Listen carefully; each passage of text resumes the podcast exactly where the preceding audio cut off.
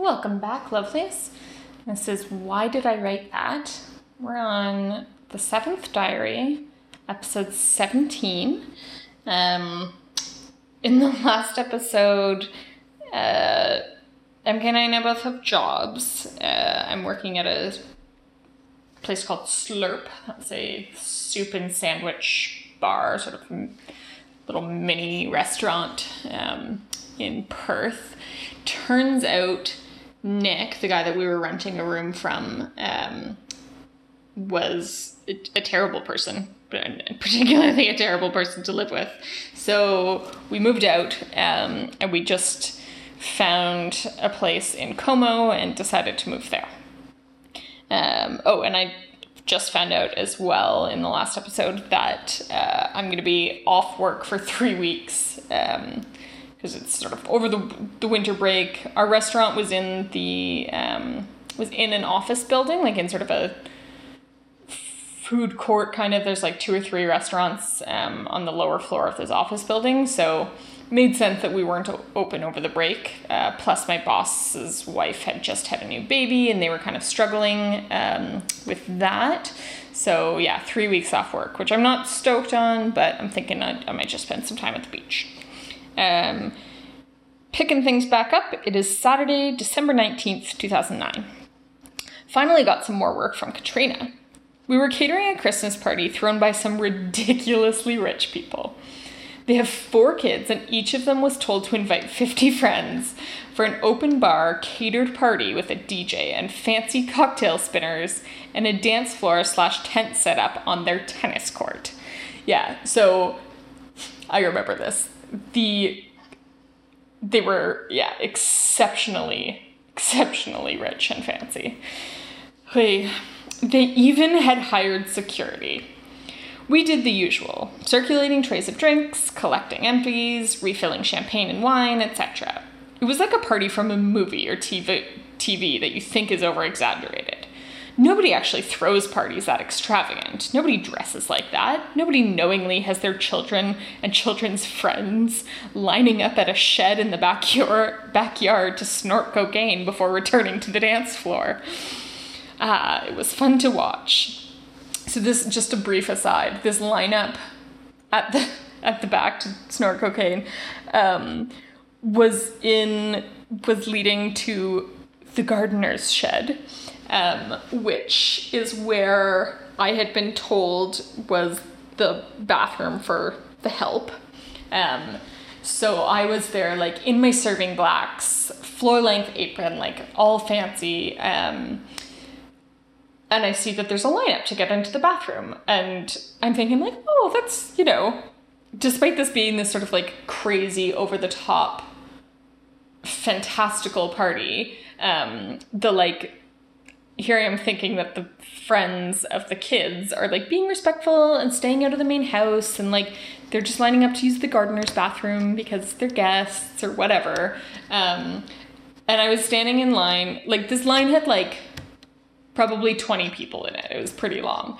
Um, so it's just, you know, standing, waiting in line.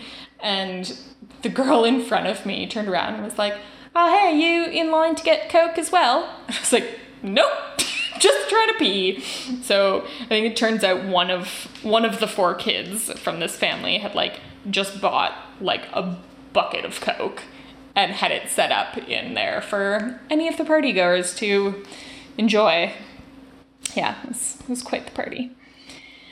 Um, as the night went on, people, especially girls, became sloppy, so I spilled once or twice as someone used me to propel themselves in a new direction while their feet tried to go in another. We were being paid until 2 a.m., and we were told to start packing up at 1.30. As I was collecting empties, a young guy asked me to get him a beer.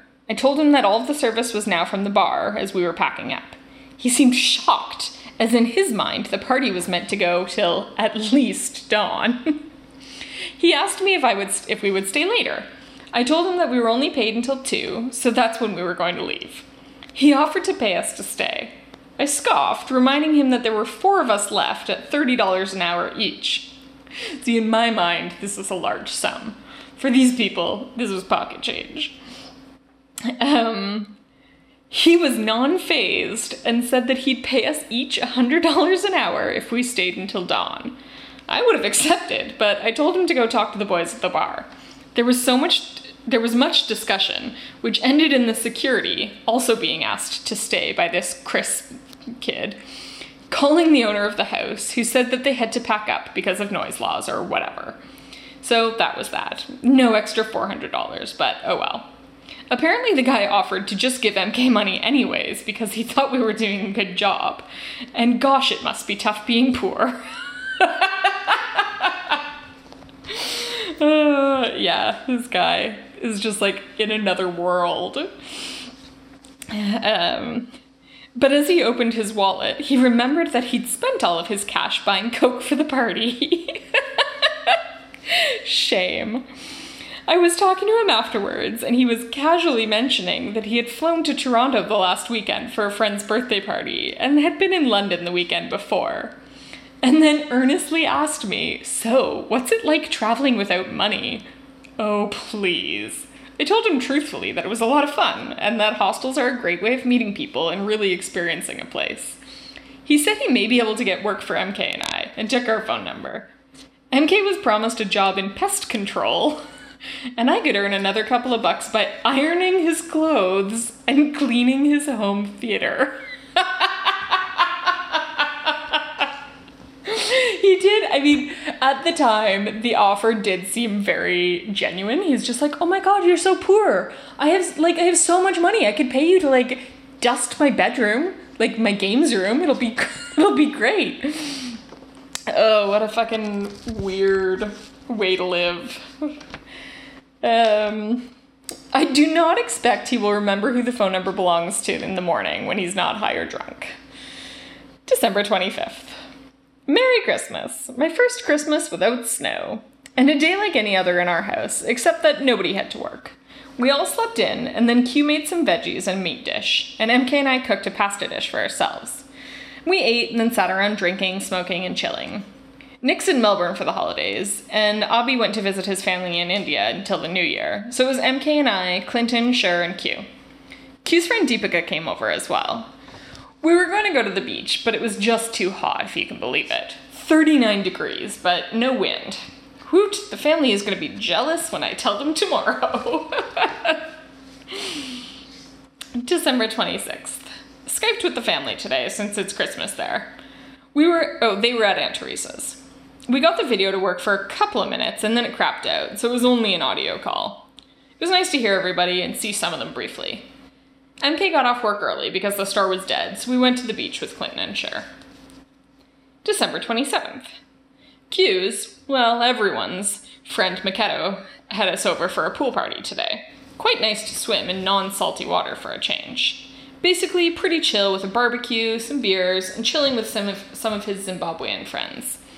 Towards the end, one of his friends showed up with her dog, Moby, a cross between a Great Dane and a Mastiff, one of the biggest dogs I've ever seen. We came home earlyish as everyone kind of burned out. December 28th. I got a bike! yes, finally. Nothing too fancy, but an upgrade from my old lady one speed coaster brake back home. It has 24 speeds and front shocks that make going over bumps a joke. And I only paid $30 for it. Nice. Unfortunately, helmets are the law in Western Australia, so I had to shell out another 35 for a helmet, but now I'm all set unfortunately. Safety first, Kaya. Wear your helmet. December 29th. I attempted to ride into Perth today to see if it would be plausible to bike to work in the mornings. Unfortunately, I picked a 39 degree day at noon to try it. well, that's just poor planning on my part. It's only about 7 or 8 kilometers ride on the path that parallels the highway, but there's no shade along it, and there was no wind. Though it was a pretty easy flat ride, I drained two bottles of Gatorade and had to stop a couple of times in the meager shady spots to try to cool down. About half a kilometer from the city, I started getting dizzy and seeing spotty, so I got off and walked, not wanting to push my luck with heat stroke. I had to sit on some shady stairs for about 10 minutes until I stopped quivering, and then I took the train back. It might be a better ride in the cooler mornings, but it takes 40 minutes, and that's longer than the train takes, so screw that. Maybe I'll just bike to the train station each morning and not risk heat exhaustion every day. Good, good thinking. December 31st, New Year's Eve. Ooh, oh yeah, this is buckle in. I, re- I remember what happened this this time. New Year's Eve. We sat around in the backyard for a while, just listening to music and drinking. There was Q, Deepika, MK, Clinton, Sher, and Sher's new friend Molly, who has stayed here the past couple of nights. She's younger, 15 or 16 maybe, but is trying to be cool by hanging out with older kids. She smokes and bums beers from Clinton, but doesn't really talk to anyone but Sher. At least Sher has someone to talk to. She spends her days alone, which makes her makes her starved for attention, so she gets on Clint's nerves. They fight a lot, and it often ends with one of them threatening to move back to Sydney and get a court order to take the baby away from the other. Yeah, this is this is just like a a real real gem of a relationship with these two. Um, Sher's luggage is tossed on the lawn. Oh, and Sher's luggage tossed on the lawn is a common occurrence. So, at least with this girl here, Sher has someone to talk to, although she's getting on everyone else's nerves, and we all wish she would go back to wherever she lives. There was talk of some party north of Perth and some with some of Q's Kenyans friend, Kenyan friends, but we decided that it was too far away. Then some of Q's other friends were going to maybe come over, but we decided it was too late to sit around waiting for them, so we took the train into the city to see fireworks. We went to the harbor, and there were a lot of people down there, but alas, when midnight came, within a span of six or seven minutes by various clocks, there were no fireworks. What a disappointment. We called Haley and Niels, Emma, Kevin P., and my house. Q and Clinton talked to our friends as well, and everyone got a kick out of running around yelling Happy New Year to anyone and everyone. We stopped at McDonald's to try to, oh, to use the toilets before hopping back on the train home. The line to the girls' WC was too long, so I popped into the boys after MK gave the all clear. Once I was in, however, about five guys entered. MK told them that I was in there, and a couple of them got mad, but I left and washed my hands in the girls' bathroom. Deepika and Sher were shocked that I would do that, but it's not that uncommon to do in Canada. Oh well. We got on the train and started our journey home. Clinton started on his argument that he was okay to drive home from where we had parked the cars near the train station, but we all disagreed. He tried to get his keys from Q, who was sitting next to him. A tussle ensued. Just the normal roughhousing that boys tend to do. All fun and games until someone loses an eye, or, in this case, bashes his head off a pole. Clint's head got jogged against a metal pole, and he absolutely lost it. I think this is an understatement. I have never seen anybody so out of control and absolutely crazy. His eyes rolled back in his head, and he was huffing and puffing and throwing punches as he lunged from MK's grasp at Q. Oh, I guess MK was like holding him back or something. Luckily, our stop was the next one, so we hurried him out of the train away from the many terrified onlookers. Clinton kept yelling that Q had meant to bash his head against that pole, while Q was reasoning with him, even as his windpipe was being compressed. Yeah, Q was like, or Clinton was like strangling Q for, for most of this. Um, Q was reminding Clint that that it was he, Q, his his brother. Yeah, he was like, man, it's me, it's me. Like, yeah, Clinton was just absolutely fucking like had lost it. Was not not being reasonable. Was not like couldn't reach him. Clint would calm down for a few moments and then click again and lunge at Q. I was I was helping MK hold Clint back for a while till one of his punches landed on the side of MK's head. I couldn't bear to be near it any longer. Fighting gets me in a bad way ever since Chris was killed. The knowledge of how quickly and easily it can go so wrong. So I walked away and was crying. Sher got shaken when, in an attempt to calm Clinton down, he pushed her away on the stomach. Keep in mind, remember, she's pregnant. So she was crying because she was worried about the baby. Molly started crying for no apparent reason, other than maybe she wanted attention. Clinton eventually stormed off and got into his car and sped off. Fuck, such a bad scene. Ugh.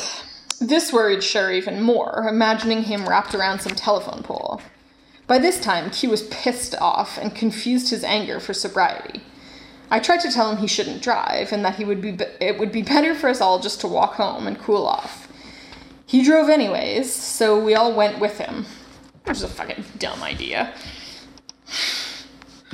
He's he's not sober enough to drive, so we'll all get in the car with him. Great thinking. When we pulled up at home, Clinton was sitting in the car in the driveway. He reversed like a bullet and shot the dirtiest, most hateful look at our car before speeding off again. We all went inside. Molly mentioned leaving to go home, but none of us thought that she should be walking home alone at 2 in the morning, so Cher offered to drive her, but she said no.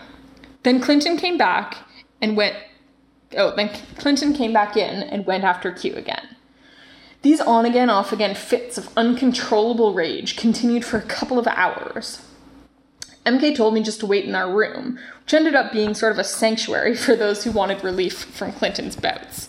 I think our room might have been the only one with like a proper lock on the door, so so it's a good good place to hide out from this guy just absolutely fucking losing his mind. Um, Molly was making a nuisance of herself by being on the phone crying to her sister that Clint was going to kill her, and still she wouldn't go home. While Clinton was finally vomiting, she she was even stupid enough to go out and try to talk to him. We thought she had left my room, which is where we were which is where we were all at the time. No, which is where we all were at the time, uh, to use the toilet, until we heard Clinton yelling for her to get the fuck away from him. Cher went and retrieved her. At one point, someone noticed a car pull up outside the house that looked like it may have been a cop car. Someone else argued that it was a taxi because of the positioning of the top light. That was when we realized that Molly had left for real. We all just assumed that she had finally called a cab to take her home. This is like literally we had been we'd been like, we'll pay for a cab, like you need to go home, and she was like insistent that she was gonna walk, and then she didn't want to leave, and like yeah, she was kind of a bad scene. Uh, we found it odd that she didn't tell anyone, sure, especially that she was leaving, but whatever. At least she was gone. We eventually all went to sleep. Uh, happy 2010. This is, yeah, that was quite quite the New Year's Eve. Um, it's going to be the end of this episode, and I'll tell you right away that next episode is going to be a doozy.